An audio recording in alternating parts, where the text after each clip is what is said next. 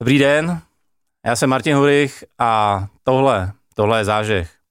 V zážehu sdílíme zkušenosti z B2B podnikání. Dneska budeme sdílet zkušenosti z B2B obchodování a ze změnového řízení. A šířeji možná to, jak na změnu ve firmách. Dneska vítám Petra Pouchlého. Ahoj, Ahoj Petře. Dobrý den. A, abych to nesplet, kapitána designerského studia Court of Moravia. Mm business mentora no. a vyučujícího design služeb na Masarykově univerzitě v Brně. Sedí to? Pravda. A to je, mohl být já.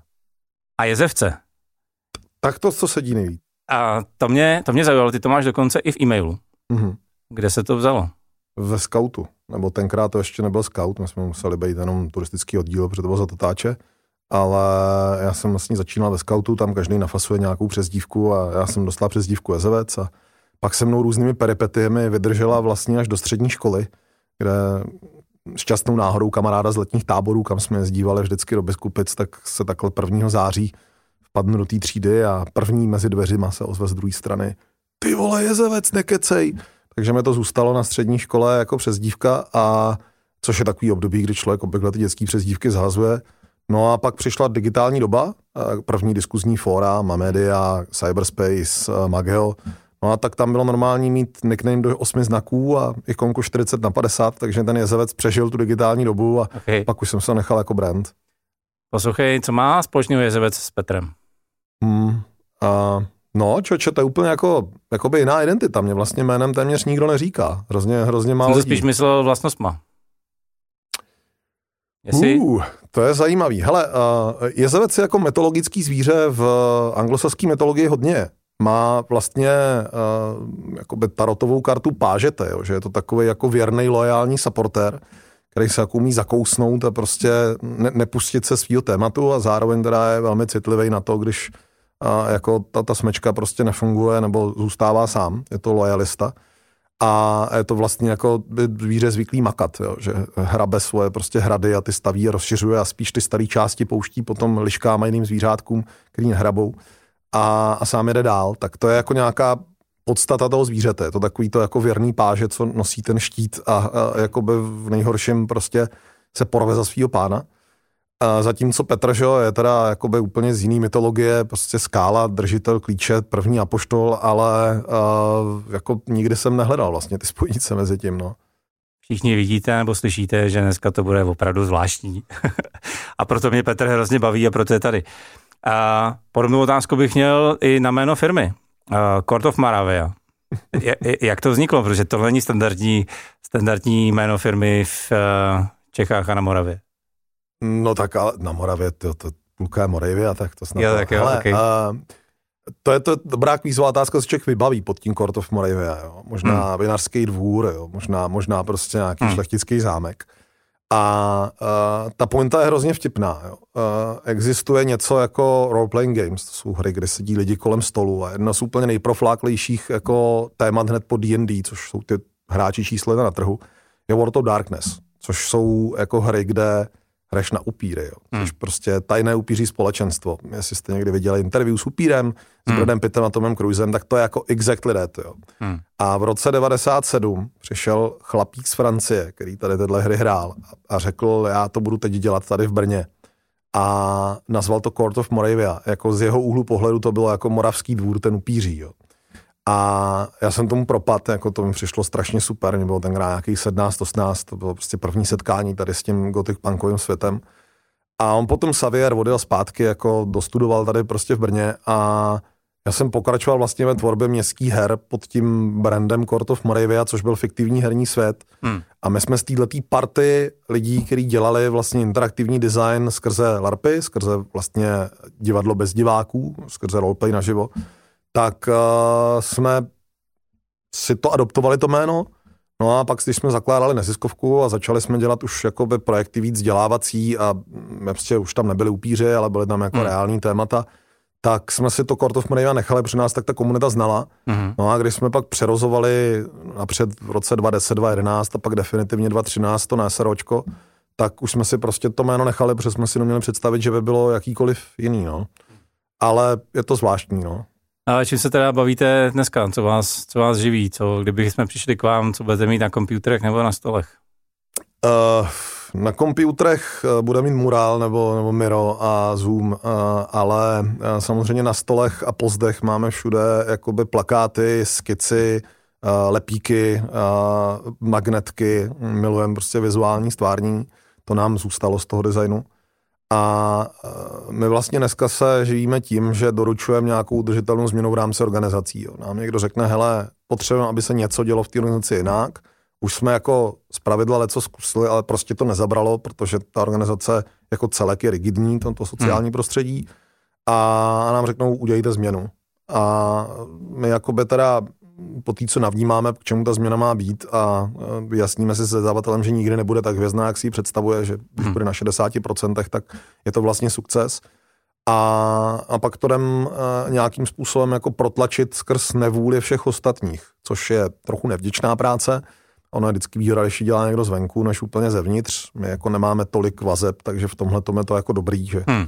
nejsme tak snadno uplatitelný jako v tom spokojeném zahněm v bahně ale zároveň to jako má spoustu jiných rizik. Ale to je to, co, to je to, co primárně děláme nám. Protože chceme něco dělat jinak a, a my vlastně jako doručujeme skrze designové techniky to, aby se to stalo. Ale je to běh na i ty nejrychlejší věci jsou třeba jednotky měsíců, hmm. ty, ty velký komplexní organizační změny, jako třeba vůbec přenastavení fungování, řeknu digital first, nebo uh, prostě úplně jako jiný způsob spolupráce, nějaký hmm. samořízení, tak to jsou prostě z pravidla tak dva až pět let. Tady do toho zabrousím trošičku eh, víc, protože v minulém díle tady byl uh, interim change manager. Hmm. A tak nějak podle toho, co si řekl do posud, uh, tam zní, že vy to děláte jinak. A tak jak to děláte vy? No, uh, samozřejmě jako change management, jako samostatná, řeknu, disciplína nebo podklady jsou pro nás jako důležitý.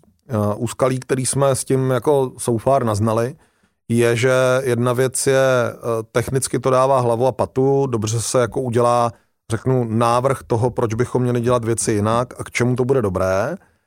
A uh, buď jdu tou rovinou, prostě řeknu, takhle to teď bude a všichni se s tím nějak zžijte, yeah. což má ale za následek, že ty lidi se s tím zžijou po svým.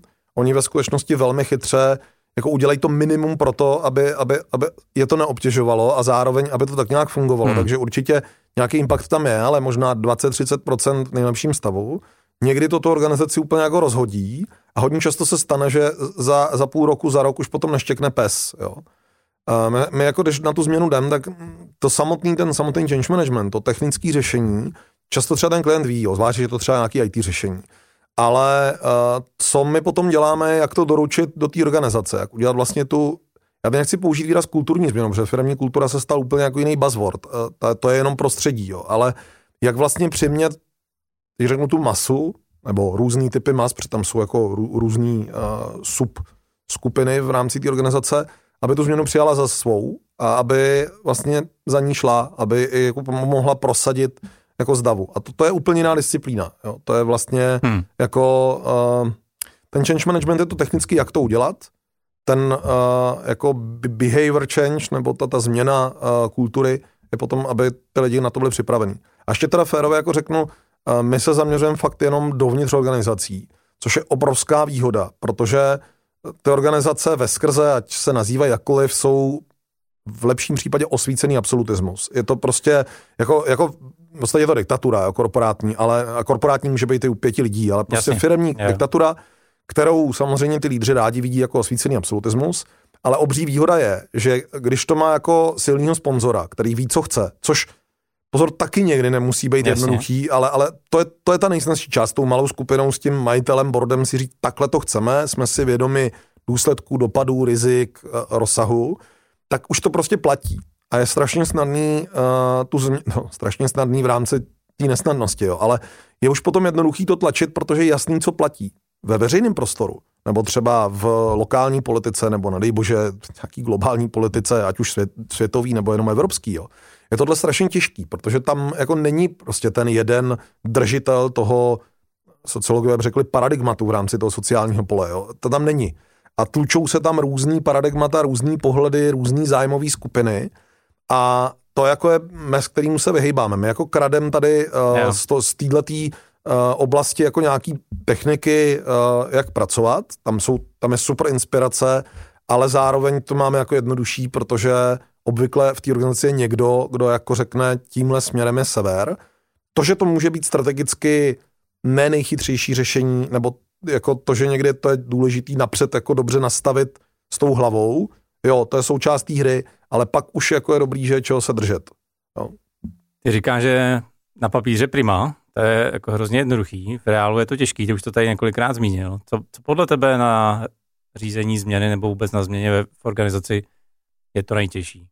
Ještě teda řeknu, ono není vůbec na papíře snadný to udělat. Jo. Jako yeah. to, to, to, jsem tím nechtěl říct, že na papíře je to snadný. Jenom tím chci říct, že klasický change management hodně pracuje s tím mustrem, řeknu, zadání od stolu. Jo. Takový yeah, to, že se někde jako vymyslí ten skvělý válečný plán, ale každý válečný plán skolabuje první moment bitvy. Jo. Není, yeah. není, není důležitý plán, ale proces plánování. Jo. A teď teda zpátky k tomu, co je jako těžký. Těžký je, že my jako lidi jsme neskutečně líní a zároveň jako strašně prostě chytrý, abychom mohli zůstat líní. A tohle nás jako definuje jako homo sapiens mm. sapiens. Jo. Takže uh, když přijde nějaká změna, tak samozřejmě, uh, když to lidi v organizaci nebo v té práci už si navykli na nějakou rutinu, tak náš mozek funguje pouze ve dvou módech. Jo. Ten, nebo funguje ve víc módech, ale ty základní dva módy jsou mód, řeknu, učení, experimentování, zkoumání a mód jako doručování a výkonu. A ta hlava umí pracovat efektivně jenom v jednom módu. Jo? Jako, jako, že umí to přepnout, ale čím jsme jako starší, tím samozřejmě eh, v, té hlavě ty zaběhané uh, rutiny jsou zaměřené na ten výkon. Jsme tomu determinovaný prostě prostředím. A uh, díky tomu, když jsme ve fázi výkonu, tak my děláme to, co už umíme, abychom doručovali, řeknu, stále stejný výkon. Hmm. A v tom se cítíme za relativně spokojeně, protože jsou to nějaké jistoty v relativně nejistém světě, za B jsme za to odměňovaný. A když najednou nám někdo řekne něco neděláš dobře, tak se to bereme hrozně osobně. A děláme všechno pro to, abychom zůstali u našeho status quo, protože umět se přepnout do toho módu, fajn, je to experiment, učení, půjdu zkoumat něco jiného, je jako normální pro děti. Ale pak to v nich prostě systematicky zabijem základní yeah. a střední školou a poslední záchvěvy dostanou potom jako na vejšce. A do toho pracovního života často ty lidi nastupují s tím, že už jako přeci všechno umí, jo? že se jako tady už teď neučej, nerozvíjej a je těžký do toho módu přepnout jo? v rámci toho běžného výkonu. A tam je nejsilnější srážka status quo s tou novou realitou, protože já se cítím bytostně ohrožen. Jako těch jistot v životě moc nemám hmm. a ještě mi kradou tu pracovní. Jo? V podstatě spousta lidí, a to, to není výtka, to je, to, je, to je rys, spousta lidí chodí do té práce, svým způsobem si jako mentálně odpočinou. Yeah. Mm. Jakože to, to, ty kognitivní výzvy mají doma. Jo? Jako zatímco v té práci tak trochu jako udělají to, co umějí, za co jsou vlastně dobrý, co mají na vizice, za co, on už je někdo nabral jako dobrý. Jo? Mm-hmm. A oni nechtějí ztratit za A tu tvář, je to otázka ega, a za B vůbec jako nějakých jistot uvnitř, protože my potřebujeme mít nějaký věci jistý a čím víc těch nejistot jako je, tím více držíme té práce. A paradoxně, vlastně, když vezmu, že teda máme nějaký tři pilíře, nějakou jako přátele, řeknu, nebo, nebo nějakou jako komunita debilní slovo, nějaký přátelé někam patříme yeah, nějakým yeah. sociálním životem, pak máme rodinu, užší a širší, a pak máme práci, tak vlastně uh, ta rodina je jako neustále konstantní změna. Jo? My se prostě vyvíjíme, takže jako i v, i v partnerském vztahu dvou lidí neplatí to, co bylo před třema rokama, protože se to někam posouvá mm. ten vztah. Teď do toho prostě přijdou jako děti, teď uh, úplně nový stav se stárnoucími rodiči, jo. A uh, vlastně je tam strašné množství nejistoty a uh, takže tam jistotu nenajdu, jo, nebo velmi málo, jo, protože prostě a musím na to reagovat, protože tam to na mě emočně tlačí. Pak je ta práce a pak jsou ty přátelé. A ty přátelé samozřejmě zase trochu se vyměnějí v průběhu, jak skončí různé etapy života. Uh, takže mám pocit, že ty nejpevnější přátelství byly přeci jako na střední a na vejšce a, a pak prostě umřeli, jak se různě lidem rodí děti, hmm, tak to je, prostě přeorá všechno. Takže vlastně ty přátelé jsou už více jenom takový sousedí a známí, než jako ta reálná jistota jo, ty ne, intimity. Ne, než přátelé. Než přátelé. Jo, jo. A zůstáváme vlastně na práce. Jo. Hmm. A, a paradoxně ta práce je tím nejsilnějším pilířem, který drží stabilitu. A ještě o něm mi teď začou tvrdit, že všechno budeme dělat jinak. Takže v tomhle tom ta, ta duše každého toho jedince se vlastně cítí ohrožená hmm. a logicky proti tomu bojuje různými cestami. ne jako úmyslný sabotování, ale prostě jenom snaha o zachování vlastní integrity, jakýhosi klidu. Hmm. A to je těžký. To je těžký, protože to jde proti fundamentu nás, kým jsme. My, my změnu prostě nesnášíme. Ale to, tohle je skvělý. Já vlastně si teďka uvědomuji, že některými klienti vlastně jsou tak ambi, nechci, aby to znělo zlé, jo, ale nechci říct ambiciozní, ale uh, mají chuť vyvíjet svoji firmu, uh, mají chuť ji permanentně zlepšovat, mají chuť se vyvíjet s trhem, mají chuť inovovat, kde si co si, vlastně permanentní změna. Hmm. Jo. To, co říkáš, abych ty lidi jenom vlastně ne, neprudil a permanentně jim ne, nepodkopával a, nebo nepodřezával nohy u židle. Hmm. Měla by se ta změna nějak plánovat, komunikovat předem, měla by se nějak načasovat, aby lidi na ní byli připravení, nebo jak k tomu přistupujete? Hele, to je jako takhle, to je vlastně teď jako řeknu paradox, jo, teď jako, bo myslíte si, že jsem blázen, jo, ale vlastně jako to je široký téma.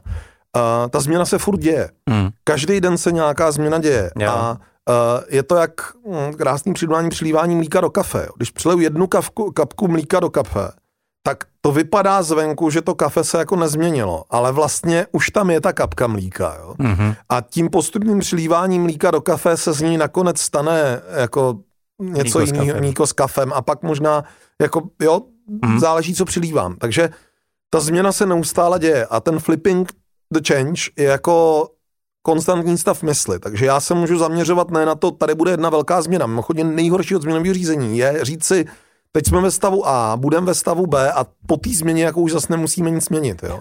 Což samozřejmě se jako dobře prodává, nebo každý to chce slyšet. Mimochodně i ten inovativní lídr to chce slyšet. No, jo? Ale, uh, ale vlastně to není pravda. Takže rozmělnění tady tohohle do dílčích bodů je první důležitý krok. A druhý, tam je jedna obří past úplně na začátku. Strašně hodně uh, majitelů ve skutečnosti se nechce změnit. Oni chtějí, aby ty ostatní dělali věci jinak, tak jak chtějí oni. To, je, to považují za změnu, ale jako v podstatě chtějí, aby se změnili ti ostatní. Mm-hmm. Hrozně často je potíž, aby ta změna se opravdu zadařila. Ten lídr fakt musí být jeden z pilířů, je to, že ten lídr jde vidět a že té změně věří a že o ní mluví a že prostě ji tlačí. Jo. A uh, to znamená, že musí umět to umění královy řeči, to tomu, my tomu mhm. říkám umění velitelské řeči, a zároveň do toho musí aktivně jako šlapat a musí na to mít energii a sílu. A v hodně organizacích je, nejtěžší změna je, když řekne ten majitel, já chci, aby změnou bylo, že někdo jiný po mně převezme řízení. A je teď jedno, který role se snaží vymanit. To je strašně těžký, protože tam chybí ten aspekt leadershipu, kdy, kdy ten člověk, který je ta jeho dvojka, ten, ten jeho jako the best man behind, tak najednou jako cítí, že ten král je unavený a stahuje se z bojiště, jo. Hmm. A on to má převzít. A to nástupnictví je úplně jiná disciplína, hmm. než když ten lídr jde, jde jako v čele, jo. Hmm. Ale hodně často nechce v tý, eh, ten lídr v čele té změny a je to jeden z důležitých pilířů. Když, když ho odříznu, je to vždycky násobně těžší. Proto se mimochodně strašně nedaří ty změny z prostředka. Nebo ze spodu, jo. To yeah. jsou takový jako, ono to zní hrozně hezky na papíře, ale zcela fakticky jakákoliv změna ze spodu nebyla o tom, že jako demokratizující societa si něco odhlasovala. Jakákoliv změna v historii lidstva od spodu byla, že se našel jiný lídr, silnější než předchozí lídra, vyšouplo ze sedla, více hmm. či méně kravavou cestou. Jo. Hmm. A, a, a někdy ho sežrala revoluce hned v zápětí, Robespierre by mohl vyprávět, a někdy jako to ustál a stal se v podstatě jako novým osvíceným absolutistou, který poslední, co chtěli dál pokračovat revoluční hnutí, ale chtěl zachovat nový status quo, ve kterém on sedí na trůnu. Takže jako když vezmeš všechny tyhle historické fakta, tak v podstatě si řekneš, aha, tak co je teda vlastně ta změna? A, a je jako dobrý nad tím uvažovat v širším kontextu. A my vlastně začínáme tím, že rozšiřujeme ten kontext, co tou změnou chceš dosáhnout hmm. Hmm. a uh, při jaký minimální změně už ti to dává hodnotu. Hmm. A potom teda, co nás bude stát tato změna a pokud je tam kladný plusítko, tak máme práci. Pokud jako není, tak vlastně jako to je na prd, jo. Mimochodně druhá klíčová otázka je, co se stane, když se nestane. No. Jako, jakože když ta změna nenastane, tak ne, co zůstane jako status quo, ale jakou změnu vyvolá stávající status quo, protože ono vlastně taky vyvolává změnu. Ta změna se děje vždycky. Hmm. Jo, jako každý nový den je prostě nový den a lidi přicházejí s novou věcí, novou energií, anebo naopak starou energií. A, Rozumím. a to je taky zajímavý, jako, že, že hodně lidí to nechce vidět. Jo? Ne to jako základ nějakého celého já teď řeknu slovo coaching, dobro boha, nejsem coach, jako, a pak je satanas, ale, ale jako, jestli na tom coachingu něco, základem je umět vlastně s tím klientem si představit, jak by mohla vypadat budoucnost, když uspěje, potažmo si umět představit, jak by vypadala budoucnost, když neuspěje. Strašně moc lidí je líných přemýšlet nad tím, jak by mohla ta budoucnost vypadat, protože by je to vlastně nutilo jako vystoupit z nějaký spokojený škatulky. Proto taky hodně lidí říká, že kouče nesnáší, krom toho, že je tam kýbl Hoštapleru, jo, to je samozřejmě věc jiná, ale jako právě proto, že to je mentálně náročné no, jasně, jako formovat, no, no. formovat tu budoucnost. Jo. Hmm. A, a, no, tečka. Takže to jako by my začínáme tímhle, jo. A, hmm. a mimochodně to taky hodně často v tom biznesu vede k tomu, že vlastně nikam dál nepokračujeme. Hmm. Protože nás vlastně ten zadavatel jako kopne do zadku, protože řekne, a to by bylo složitý. Že vystrašíš a... No, no, jako, že vystrašíme, ale jako hlavně, že si spíš uvědomí, že to jako nebude tak snadný, jak to vypadalo. Je, je. A někdy si dokonce uvědomí, že třeba tohle není změna, kterou by opravdu jako k něčemu byla. Jo? Že hmm. to jako vypadá dobře, ale když si vemu poměr cena výkon a myšleno tím, jako teď čert že to vzal nějaký přímý kapitál, ale vůbec to úsilí čas, si řeknu, hele, já na to jako vlastně prdím.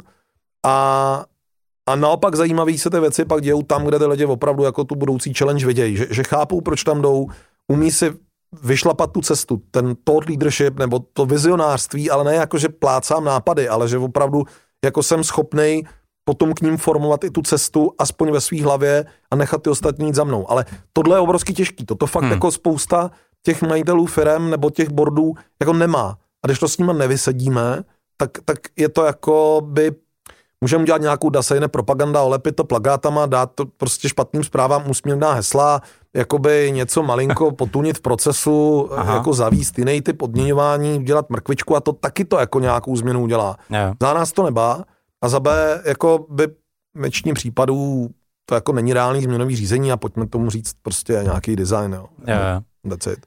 Ještě ve zkratce jedna věc, jsi říkal, že když se uh, lídr nepřidá, hmm. Uh, že to je buď nemožný nebo uh, násobně těžší. Hmm. Uh, ta moje bublina jsou mnohdy introverti, kteří tu změnu skutečně chtějí, ale třeba nejsou ty, kteří by byli uh, ty rétoři, hmm. který nastoupí před firmu a začnou to celý vykládat. Jo. Když si vemu a splnomocním nějaký číslo dva, jde hmm. to? Jde to, jako tam jde, já můžu být klidně úplně neviditelný, strateg hmm. někde v pozadí. A musím chtít. Ale musí ta změna mít tvář. Jo, jo. Jako ty lidi potřebují něco následovat. Jo, jo, jo. A Eh, co nebude fungovat nebo bude fungovat hůř, je když oni ví, no jo, tenhle člověk je jako jenom ústa Sauronova. Jo? Jo, jo. To, to zhruba jako prostě mluvčáček na hradě, jo? tak jako prostě všichni ví, že to je v podstatě jako kašpárek prostě z jako nějakého, já nevím, on to psal nějakého komunistického plátku, a v podstatě jako každý jako ví, že, že prostě tam ten, ten starý pán uh, jakoby to reálně řídí, jo.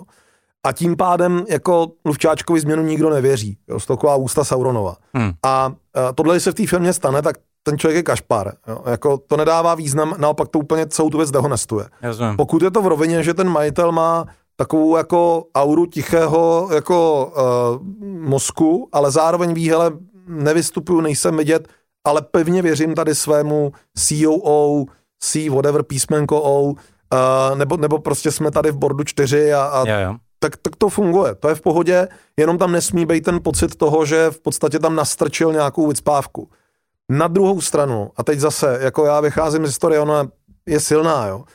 Jestliže jakýkoliv šlechtic nebo lení pán neuměl prostě mluvit ke svýmu lidu, nebyl pravidelně věd, proto se dělaly všechny turnaje, oslavy, dožínky věci, tak to bylo hrozně těžký. A když hmm. ten lení pán dosazoval nějakého nového jiného barona, hraběte nebo někoho, tak on jako ten král přijal za těma poddanýma, kterým tam teda někde na poli jejich pán padl a teď přišel někdo, klidně úplný cizinec hmm. a vlastně řekl, hele, tady vám ukazuju nový borce, takovýhle má kvality, ukázal toho CV, vysvětlil, proč je dobrý, ale potom spolu udělali nějaký rituál, ve kterém teda on poklekl a řekl, já budu tvým lením vazalem a v podstatě my všichni ti slibujeme, že stále jsme v tvý yeah. doméně. A on mu řekl, já tě přijímám a dál ti poskytnu, jo, a najednou oni viděli jako, aha, tak ten král je sice vzdálený, ale, ale, tu. ale tady splnomocnil toho místního toho a vede s náma ten dialog. A jednou za čas jako přijede a, a neprdí na nás. Jo? Ja, ja. A to je vlastně to, proč potom jako Češi některý cizí vladaře přijali za svý, a to není Češi, to všichni, jo, ale jako no, teď, když vycházím, přijali za svý, protože ty měli pocit, že na ně neprdí. Proto svým způsobem, jako by i teď tady současný Babiš objíždí se svým uh, uh, zemákem, nebo jak se jmenuje ten jeho uh, autobus, ale basically the same strategy, jako, jako kde jakou prostě uh, horní dolní a dolní horní, protože tam někde je jako těch 8 milionů voličů, jo. Hmm. A prostě je s nima in touch, jako to, to dělá hrozně dobře, nepřijede prostě černou a osmičku na náměstí a papalášky nevystoupí, prostě zastaví o dva rohy dále, dojde tam pešky a po cestě pokec. To je jako, to je ale brilantní, jo. Je to, jako to jo, je jo. součást té hry a ty lidi prostě potřebují mít pocit, že ten jako panovník je trochu jejich aspoň chvíli a, a, a potom jsou mu schopni odpustit, že má pohádkový bohatství a vlastně mu nezáviděj, jo, protože se jsou vychovaný z pohádek, že panovníkům se bohatství nezá, nezávidí, jo. Naopak, jakmile někdo jako Standa Grossu má jako 4,5 milionový byt, nebo za toho tenkrát sejmuli, tak najednou jako si připadají, že on je vlastně jeden z nich a díky tomu to vyčtou, jo. Kdyby Standa Grossu měl zámek prostě na loáře, tak nikdo nehlezne, jo. On tady někde měl byt, já nevím, kde prostě v Praze, Navíc vypadá, že ještě legálně, jo. takže jako to je ten problém, no, že tam pak ten propast musí být veliká, ale zároveň já musím být jako lídr vidět a slyšet a to je moje práce. That's hmm. called leadership, to je jeden z těch silných aspektů a vlastně, když se člověk podívá i na ty světové firmy, fakt Fortune 500, tak, tak prostě ten americký étos, jako nejenom amici, jo, ale ten tam je. Hmm. Prostě ty lidi umějí mluvit, je jsou tak. vidět, mají prostě ten svůj brand a bez toho to jako nejde. Takže pokud já jsem jiný typ, jsem ten technický guy, jsem ten, jako tohle super, dám se do holportu s někým, kdo tyhle věci tlačí, ale kdo není jako jenom dosazená dvojka, jo, kdo je prostě tou duší firmy, tou tváří, která jde vidět a, a pak to funguje. Ale ty lidi někoho chtějí následovat. Rozumím. Generuje to ve mně hromadu otázek a nicméně my jsme ještě slíbili v tomhle díle obchod. Takže otočme, otočme list. Ty mentoruješ firmy, děláš s nima, ladíš jejich obchodní strategie.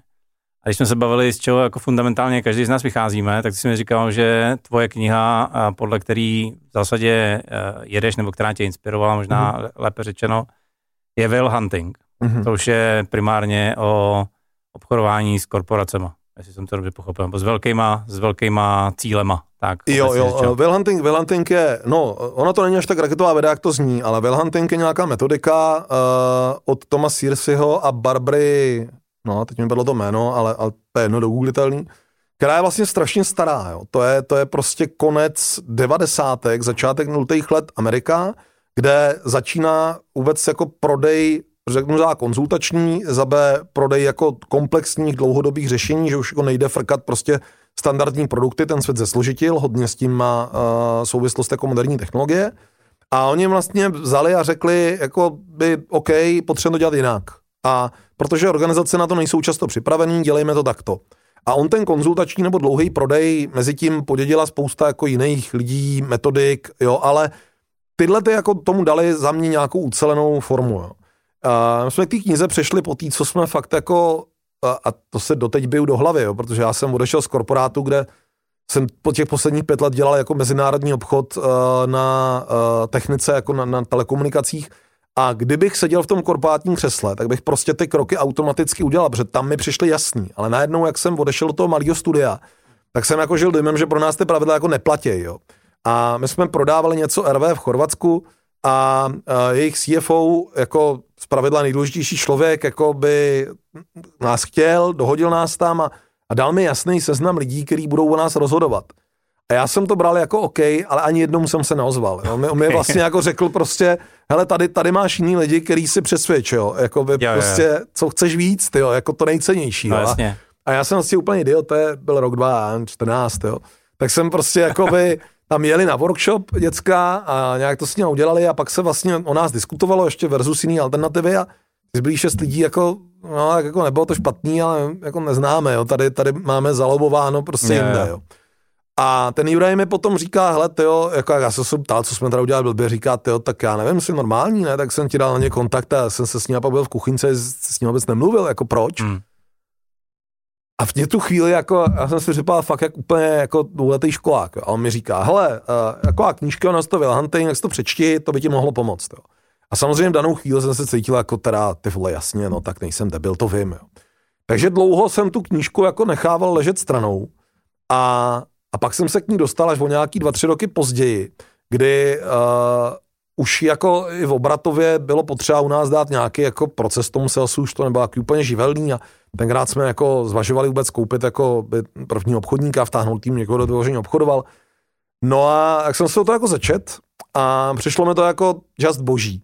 Protože, ale ono to jako není nic, co to třeba překvapilo. Je to jako logický souslednost, to má devět kroků, je to, je to na krásný, na krásný paralele s lovem uh, Inuitů uh, jako Verlip a uh, vlastně ta paralela je tam, a to je na tom hezký, když jsi malý studio, jako když jsi malý hráč, který vlastně celý rok se připravuje na to, aby ulovil tu jednu velkou vedlibu. A když se mu to zadaří, tak celý další rok jeho vesnice jako, jako vzrůstá, daří se jí dobře, protože má tu vedlibu. Mm-hmm. A když se jako nezadaří a uh, ten tah, kdy ty vedliby táhnou uh, kolem toho tam Grónská severu Kanady je prostě tři týdny v roce. Jo. A pak, pak už smůla, pak už prostě tlučeš tam jako racky a tuleně a, a dlabeš lišejník jo, a, a nemáš se dobře. Jo. Mm-hmm. A ta paralela je prostě strašně trefná. Jo.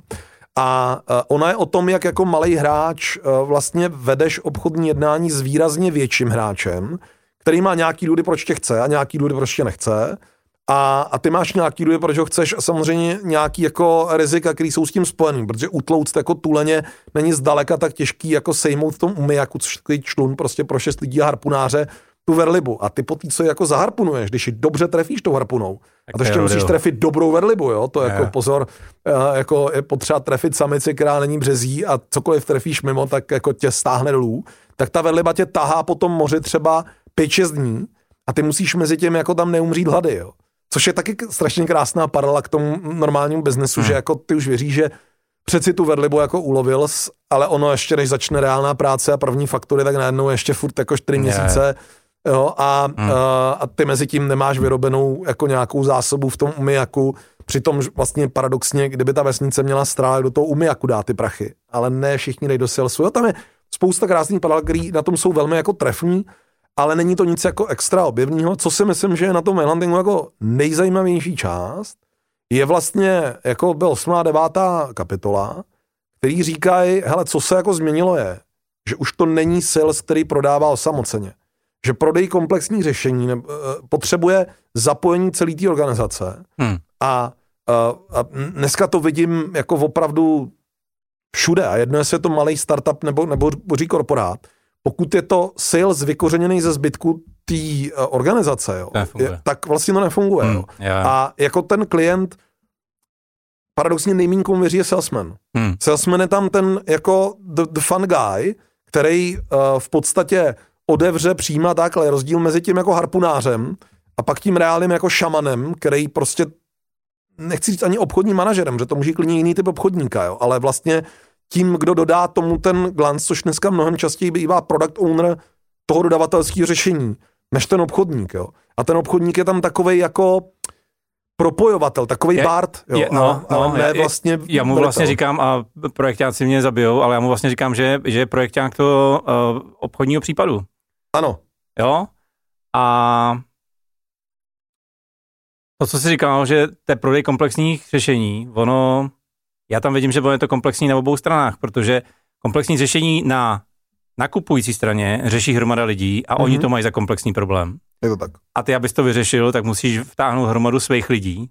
No a i na tvý straně to je komplexní záležitost. Jo? Je to tak, ty, ty, jako oni tam tomu říkají karibů, jako jeleni, jo, prostě ty ostatní hmm. přísedící u toho stolu vlastně spolu vedou no. dialog úplně jinou řečí. Hmm. A uh, jako aby ti dal prst na druhé straně, teď jsme furt to ICT, ale platí to všude, jo, aby ti někdo dal prst na implementaci dalšího nepřátelského systému do jejich ekosystému, Jasně. tak vlastně potřebuje vědět, že z druhé strany tam nejsou proti, který za neví, o čem mluví a jenom to prodávají. A za B, že to bude kompatibilní. Jo. A je tam vlastně jako netriviální namlouvací tanec, kterýmu upřímně to vyjednávací strany ani procurement, ani ten salesman často jako už do této hloubky nemůžou rozumět, protože to jako není jejich specializace, zvlášť ta organizace má těch produktů víc nebo, nebo různé varianty toho produktu, tak uh, v podstatě to obchodníka naučit nelze. A pak už je to opravdu o té týmové spolupráci. A ten whale hunting jako na tomhle hodně staví, ale na to, že ta knížka prostě je konec devadesátek, tak myslím si, že jsem to ještě jako plně nedojelo. Jo. By, byť třeba ta mantra GTS jako byla jo, v době, kdy já jsem tam končil, to bylo rok 2013, tak minimálně potřební čtyři roky tam jako bylo, hmm. ale nebylo to takhle pěkně metodicky uchopený. Jo. Hmm. Uh, naopak, co si z toho třeba beru pro ty malé firmy, je hodně jako vůbec mít proces, CRM, a toho se držet. Jo. Oni jako doslova říkají 90% je jako proces, 10% magie. Jo, a jako já vidím strašně hodně u menších a středních firm, že oni mají i třeba nějakou databázi, uh, ale no, neumí s ní aktivně pracovat, jo, jo. že někde, někde nahodí, někde hodí tu harpunu. A dokonce chudák ta vedliba tu harpunu furt jako táhne, ale ne, že by oni, oni bojovali, oni, oni hážou 12. 15. harpunu a tam, tam furt ta vedliba už pomalu pluje za nima a říká jim, hele, tak kucí, tak už mě teda jakoby odlovte a oni říkají, je ty sorry, mě teď hážem harpunu, na nás teď baví víc, jo. A tak, no, tak víte co, tak na to teda prdím, tak já jdu s harpunou jako tam jo, jo. na sever, jo. A e, takhle to zní vtipně, to je samozřejmě to ten je. lepší problém, ale to mi tomu dává. Mochodně druhý zdroj, který k tomu mám moc rád, je Challenger Sale, což je od CEB, e hmm. který koupil teď Gartner, čímž bohužel strašně moc těch zdrojů, který předtím byly jako, public. řeknu, hmm. dostupný a hmm. public, hmm. jako hmm. stáhnul pod sebe a se naštěstí chytli v té době, kde to ještě pod sebou tolik neměli. A uh, to je vlastně strašně boží výzkum někdy po krizi 2008-2009, kdy oni udělali asi na 17 tisících obchodnících napříč se 400 firmama, nutno říct teda v americkém světě, ale on ten rozdíl v té globální vesnici hmm. není až tak veliký. Uh, vlastně jaký typy jsou obchodníků. Mají tam pět takových nějakých základních archetypů, ale není to jako udělali jsme archetyp a pak vás do toho cpem, ale v podstatě z nějakého datového výzkumu, v podstatě si myslím, že větší ani nikde nebyl, nebo aspoň se tím nikdo nechlubí. Uh, řekli, takhle typicky ty lidi fungují a ty úspěšní jsou ty, co mají mindset tady, jako oni tomu říkají challenger, protože to zní jako dobře, a pak ještě relativně úspěšní jsou ti lone ale nemůžete postavit firmu. A všichni ostatní mají tu úspěšnost výrazně nižší a proč. Jo? Jestli si pamatuju, tak kafičkáři jsou na tom nejhůř, viď?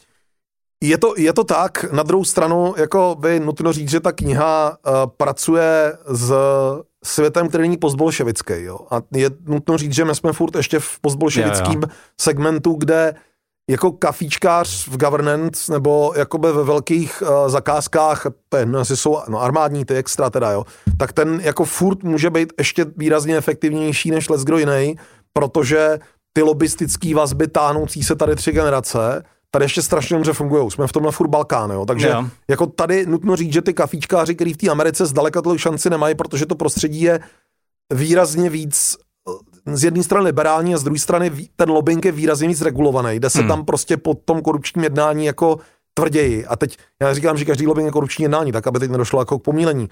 U nás ještě hodně u těch největších typů biznisů prostě jako platí, že ta léta budovaná síť jako funguje a on celý svět začíná být trochu jako kontrolovaný důchodcema, jo, ale jako v těch postbolševických zemích je to teda extrémní, jo, hmm. tady vlastně ty jako kádry, který všude jinde už by šli do důchodu, ještě furt jako držej ten biznis jako za koule. Jo. Ale na tom Challenger se jsou vidět, že tam se očekává i vlastně drive té nakupující strany. Jo? Tak. Protože chceš dělat biznis, tak prostě se nezdržujme a, a když nejseš vořeš prut a challengeuješ to, co si ta druhá strana myslí, tak je to akceptovaný, což tady mnohdy tak není, bohužel. A, a já teda jako tím, že hodně uh, jsme ve sféře jako startupů a scale-upů, těch, těch opravdu malých, tak tam jako vidím, jak je to úplně jiný.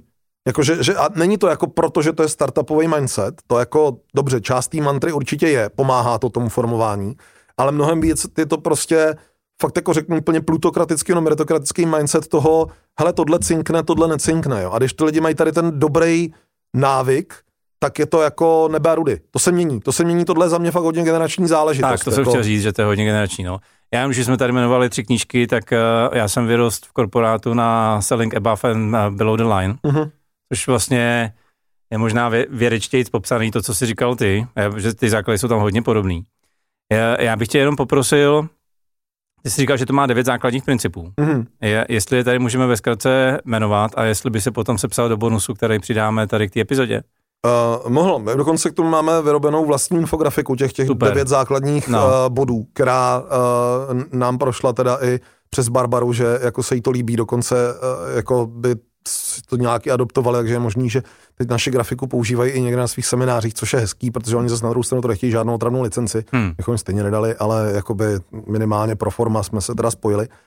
A uh, ono to má tři části. Ta první fáze je sík, jako hledání verliby a pátrání po ní. Ta druhá fáze je hunt. A ta třetí fáze je vlastně jako bez pracování. Jo, nějaký, a teď každá tam má tři jako podfáze.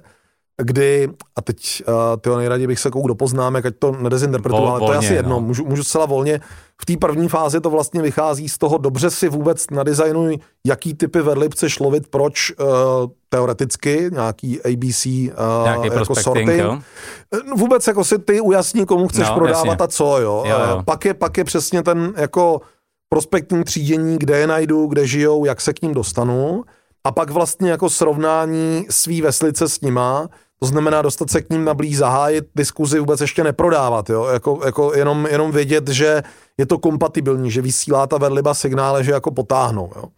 Ta fáze hand pak začíná tím prvním nejtěžším, jako zasekni harpunu, to znamená velmi tvrdě jako řekni, jdem do biznesu a, a, a tam jako platí jako fakt cut the line, jo? Jako co, co nejrychleji si vyjasněte, že se bavíte o biznesu a že to není v tomhle tom je úplně prokletý svět HRu, ve kterém jsme jako roky byli a, a prostě fuj, fuj, fuj, nechceš obchodovat s HRistama, protože to, to jsou slibotechny, který jako by to hrozně chtěli, ale zapomenou ti na té schůzce říct, že na ně všichni v té firmě prdějí a že mají prostě nulovou politickou sílu, ale jako strašně ti stojí času, kdy, kdy tě jako oni vlastně tahají a nejsmutnější na tom, že oni jako věří, že čím díl s tou budou sedět, tím jako se někde ve vesmíru něco změní na jejich straně, aby tě mohli nakoupit. Jo. To je úplně, jako sorry těm pár, co jako jsou příčetní, ale tohle bylo pro mě vždycky hrozně těžký a, a dlouho mi trvalo, jsem pochopil, že teda zázně nechci bavit a za B, když už tak jako dí, díky jádru problém, nám říkají.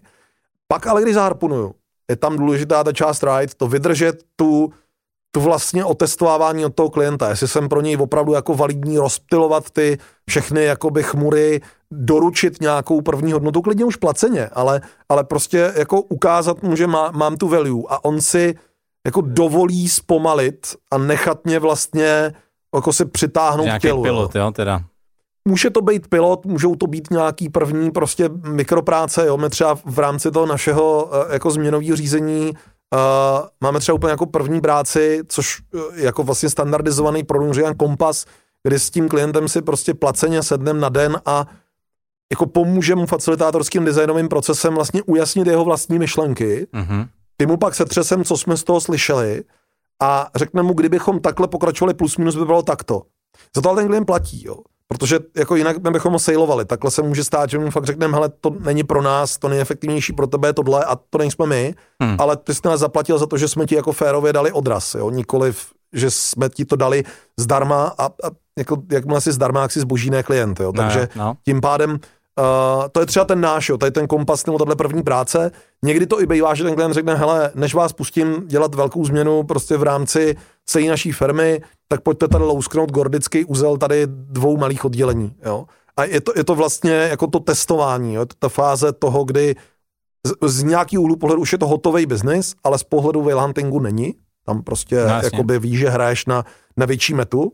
A uh, v momentě, kdy tady v tomhle jako uspěš a opravdu jde k té fázi pojďme do velkého projektu a doručujme, tak se dostaneš vlastně do fáze, kdy uh, v tom waylandingu je to nazvaný jako beaching, jako vyvrhnutí té vedleby na pláž, kde ty máš strašně krátký čas jí zašít lamu, aby se nepotopila a pak ji rozebrat. A teď každý večer chodějí jiný dravci se s tebou jako o tu vedlibu dělit. Jo? A to v praxi znamená, že ty jako začneš dělat ten projekt toho klienta, už jako je placený, všechno vypadá skvěle, ale není. Ty první dva, tři měsíce, jo, v našem případě, jsou strašně křehký, protože klient se začne uvědomovat, kde ho to reálně bolí lidi, kteří do té doby nikdy neviděl, ale kterým začneš hrabat pod podruce, se začnou jako velmi aktivně bránit hmm. a uh, zároveň uh, pokud předtím okopávali kotníky i jako jiní, tak ty vlastně čekají na každou tvoji chybu, kterou třeba přes nějakého insidera jako ví.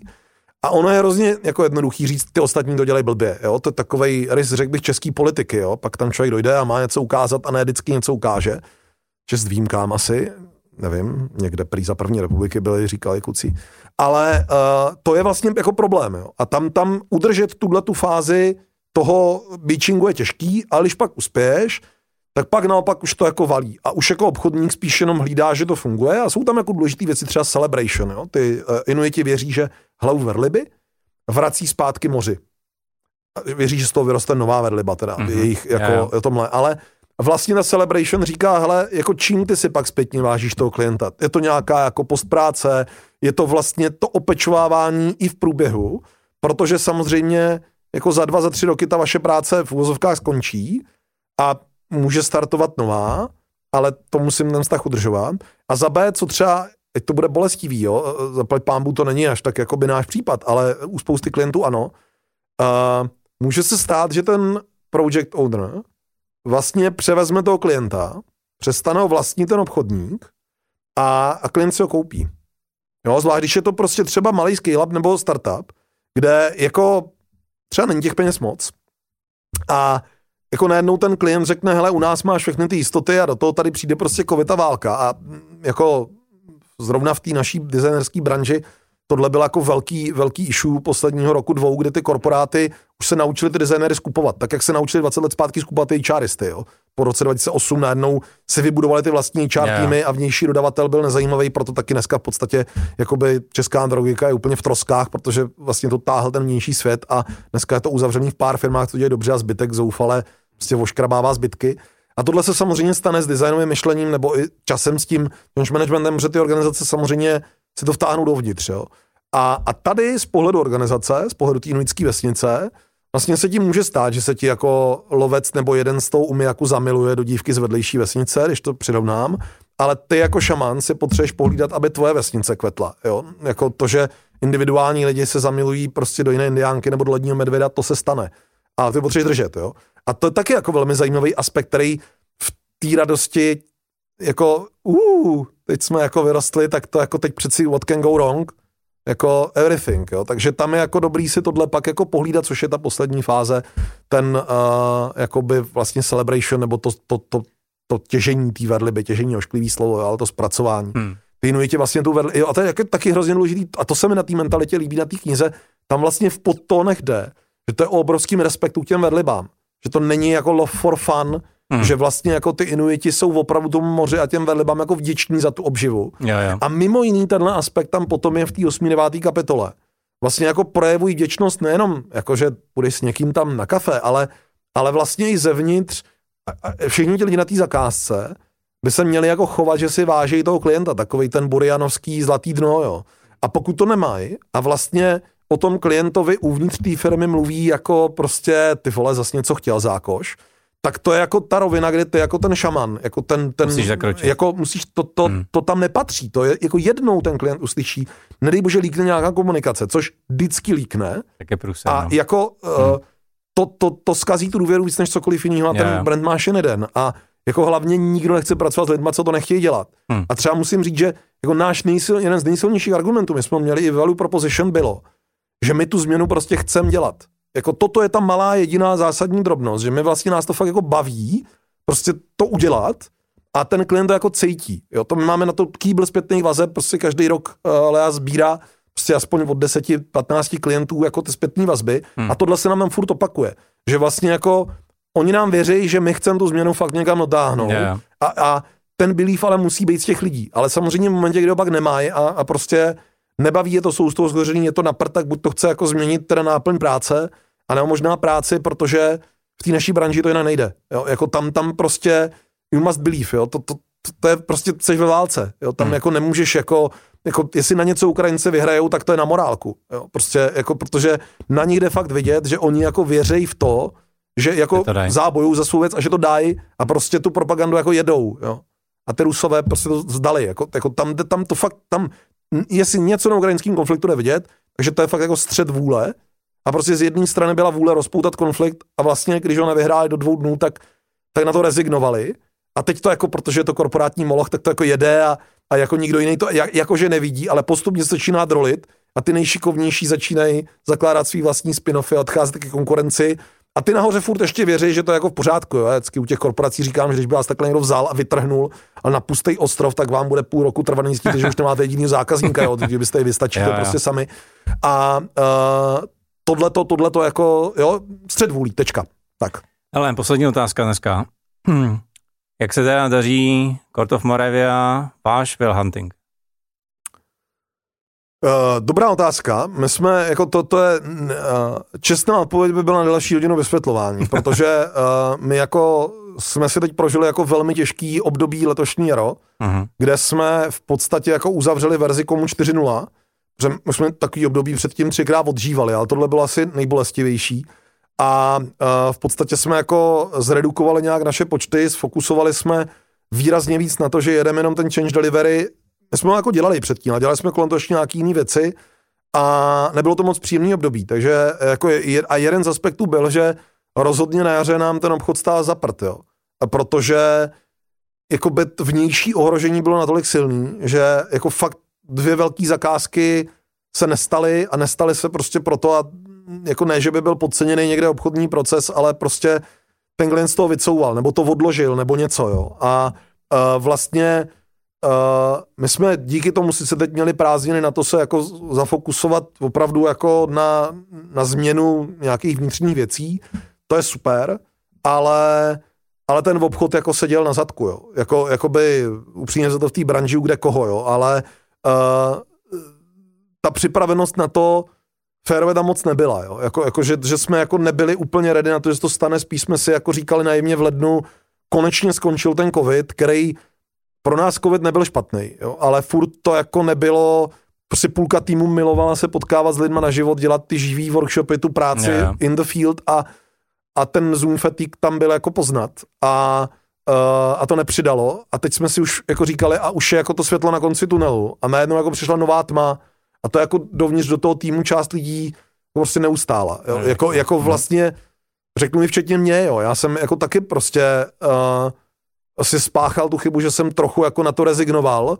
A sice jsem to jako by zastřel za to, že jsem se věnoval dceři a rodině a bylo to super, ale ale jako taky jsem cítil, že mi došly prostě jako síly, že už jsem si to jaro najednou mi přišlo jako lepší být na pískovišti než něco, ale ono upřímně za to a tady já jsem hrozně vděčný, uh, protože já dělám v tandemu obchod, jo, a to jako komukoliv můžu jenom doporučit, protože já jsem tam mluvící hlava, ale uh, roky prostě jsme vlastně partiáci se Silví od roku 2013, což má pravá levá ruka ďábla a ona je ta, která jakoby sedí na tom telefonu, dělá na volávky, dělá by ty schůzky, ale není to jako, že dělá cold calling. Jo. Ona fakt už jako má vybudovaný vztahy, ty klienti, oni často mi říkají, kdy někde vemeš sebou nebo něco, ale ona je fakt jako zádra, máma od dvou dětí, uh, za B, uh, prostě má nějaký svůj zdravotní stav, kvůli kterým je ráda, že je doma a jako já, když s ní potřebuji být naživo, že jdem na, na procházku třeba jednou z tři týdny, tak já jezdím za ní, jo, než ona hmm. by přejela přes město, protože to pro ní prostě jako náročný.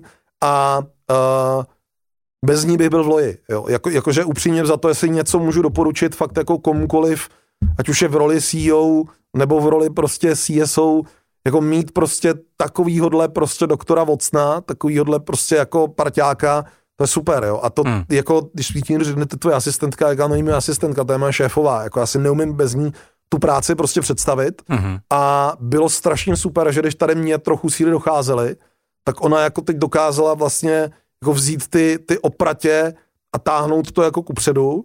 A vlastně teď, co už teda jako přestali být horká, já úplně jsem jako summer person, takže za mě jako dneska je úplně už jako začíná být lidsky a já mám ten podzim rád, že teď začnou reagovat na maily a tak, tak já jsem teď jako on fire, jo, že se do toho vyloženě mm-hmm. těším a, a jakoby ona mě teď žene jak s dutou kozu ze schůzky do schůzky a je to super, ale tohle to u nás bylo jako slabý a na to tě teda Velhandy nepřipraví, jo ale jinak, uh, jako jo, my, my tím jako žijeme, naše CRM je naše zlato, to jako fakt musím říct, že já tím, že jsem byl vyškolený z korporátu, tak my jsme první CRM měli někdy v roce 2010 a, a pak jsme vlastně druhý přešli 2013 se seročkem a to jsme používali až do předminulého roku, než jsme přešli teda na třetí, protože nám přestali ten open source supportovat vývojáři a tím pádem jsme museli jako jít hmm. jinam.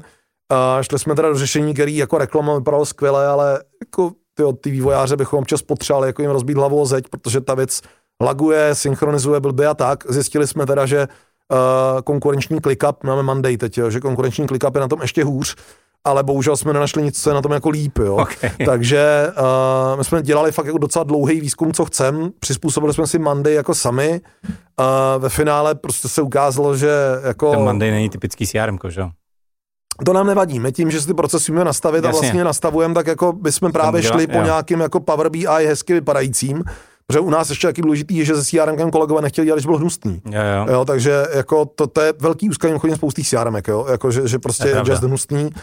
Uh, ale jako nic to není na tom, že furt, jako když to Monday někdo prodává, no, notabene za neúplně levný prachy per uh, account, tak by člověk čekal, že jako základní věci, jako synchronizaci mezi vlastními servery, Uh, come on, to byly issue, co jsme řešili v roce jako 2006, jo, a ne v roce 2022 a nejsou v tom hoši dobrý, no. Ale jako zjistili jsme, že ClickUp je v tom úplně stejně jako špatný, jo. Tak říkáme, no, tak je toho cena za startup, protože... Mě nepotěší. Protože to, no, no, jako, hele, ono to není až tak zlý, když nejsi fakt power user a nemáš nad tím nastavený ještě krz integromat kýbl dalších věcí, jo. My jako tím, že Uh, máme skvělého smejka, který cokoliv jde automatizovat, tak prostě automatizuje, hmm. aby jako na jedno kliknutí se udělalo, jako jo, prostě ukaž mi kam klikáš, toto, toto nemusíš dělat, toto umí udělat robot, tady to napiš do jednoho bodu a jeď, jo. Jako, jako mimochodně u implementace u spousty klientů je to o tom, máš Excelovou tabulku a lidi vyplňují a tebe to štve, v pohodě, nech je vyplňovat Excelovou tabulku, ve dvě ráno přijde výla zubnička a prostě ty data sosna doplní ti je kam potřebuješ. Nech je psát Google tabulku nebo, nebo Excelovou tabulku, ať to dáme na SharePoint, protože my uděláme zbytek kouzla. Přeučit ty lidi do toho, aby klikali do systému, je vlastně špatný způsob přemýšlení nad změnou. Hmm. Jako ne, že by to nešlo, ale je to zbytečně pracný. Dělají to ty lidi na desíti debilních místech, no big deal, robotický algoritmus za tebe za jako prostě 20 dolarů měsíčně, to udělá 20 dolarů per head versus hodiny, jo a to je taky změna, jo, že někdy, někdy neuděláš jako prostě donuté tým obchodníky psát do CRM, píšou to někam, jo a oni to mají někde proprietárně, nevadí, pojďme jim nasadit něco do jeho stroje, co to vytáhne, nechte je dělat jejich práci, jak oni chtějí, máš je od toho, aby obchodovali, nebo od toho, aby psali do CRM. Ty potřebuješ mít data v CRM, to je to, co ty potřebuješ, ne aby ti tam obchodník psal, yeah. pojďme najít cestu. A ono mimochodně pak, když takhle nakoupíš toho obchodníka, který najednou vidí, že ty nejsi osina v zadku a že to zabralo, tak některé věci je pak za ochotný taky kompromisně dopředu a za B najednou jako s tebou vede jinou diskuzi. A to není jenom obchodníkovi, to je o každý té jedné roli. Takže long story short, sami máme jako whale hunting, rádi ho používáme, máme ho modifikovaný jak pro malé firmičky, tak pro uh, scale-upy, tak jako pro korporáty, pro každý ta nabídka vypadá jako trochu jinak, uh, jakoby, protože s něj vytahujeme jako jiný aspekty. Ten příběh funguje všude skvěle, ale kombinujeme ho pak jako s dílčíma věcma. Jo. Není to, že bychom jako jenom vzali jednu knihu a tu teď jako vyprávěli. Prostě u nás do tom nastavíme ti salesový proces především v té rovině propojení se zbytkem organizace. Hmm. Jako pominu teď startupy nebo skillupy, který nemají vůbec nic, jo, tak tam to nastavíme od začátku, ale to dělá let's kdo a my ani nechceme být jako ty, kdo by s tím šli jako první na trh. My jsme spíš v té rovině, hele, potřebuješ, aby ta organizace opravdu byl everyone involved in sales, to je pro nás ta zajímavá výzva. Hmm. Jo, a to, že to uděláme skrz tady whale hunting, protože to má lákavý příběh a dobrý vysvětlení, je už jenom nějaký business storytelling, ale doručit tu změnu jako takovou, je to, o čem jsme se bavili celou tu první polovinu, hmm. to je to jádro, který nás vlastně baví. Protože tam ten výsledek buď vidíš, nebo nevidíš. Jo. A když ho nevidíš, tak samozřejmě jako to je špatně, ale z pravidla ho vidíš, proto nás to báno. Amen, ať se vám to daří. Dík. Když si někoho uhranul a ukecal teďka, a kde tě najdem? Na LinkedInu asi, e, to je nejjednodušší, anebo e, no, na courtofmoravia.com, což je mimochodně velmi vtipná webovka, kterou popíráme všechno to, že webovka musí mít celé věci, to, to je vtip, jo, protože fakt nás, už někdo najde, tak ten telefon najde, tak je tam telefon a mail, ale asi nejjednodušší je na LinkedInu, uh, mám tam i telefony, mail přímo v popisu, no a pak to nějak dáme dokupy. Děkuju, bylo to skvělé povídání. Děkuji za pozvání a mějte se u televizních obrazovek i do vašich uší. Ahoj. Tak jo, to byl Jezevec. Pokud se vám tahle epizoda líbila, tak eh, určitě nezapomeňte dávat odběry a lajkovat a tam, kde právě jste, ať už je to YouTube nebo vaše podcastová apka. Určitě nezapomeňte stáhnout si Petrův bonus, eh, který spolu ještě doladíme. Devět principů, jestli si dobře pamatuju, Whale Hunting, který najdete na mých webovkách www.martinhurich.com v sekci zážeh. No a mě už nezbývá, než držet vám palce a přát úspěch. Díky.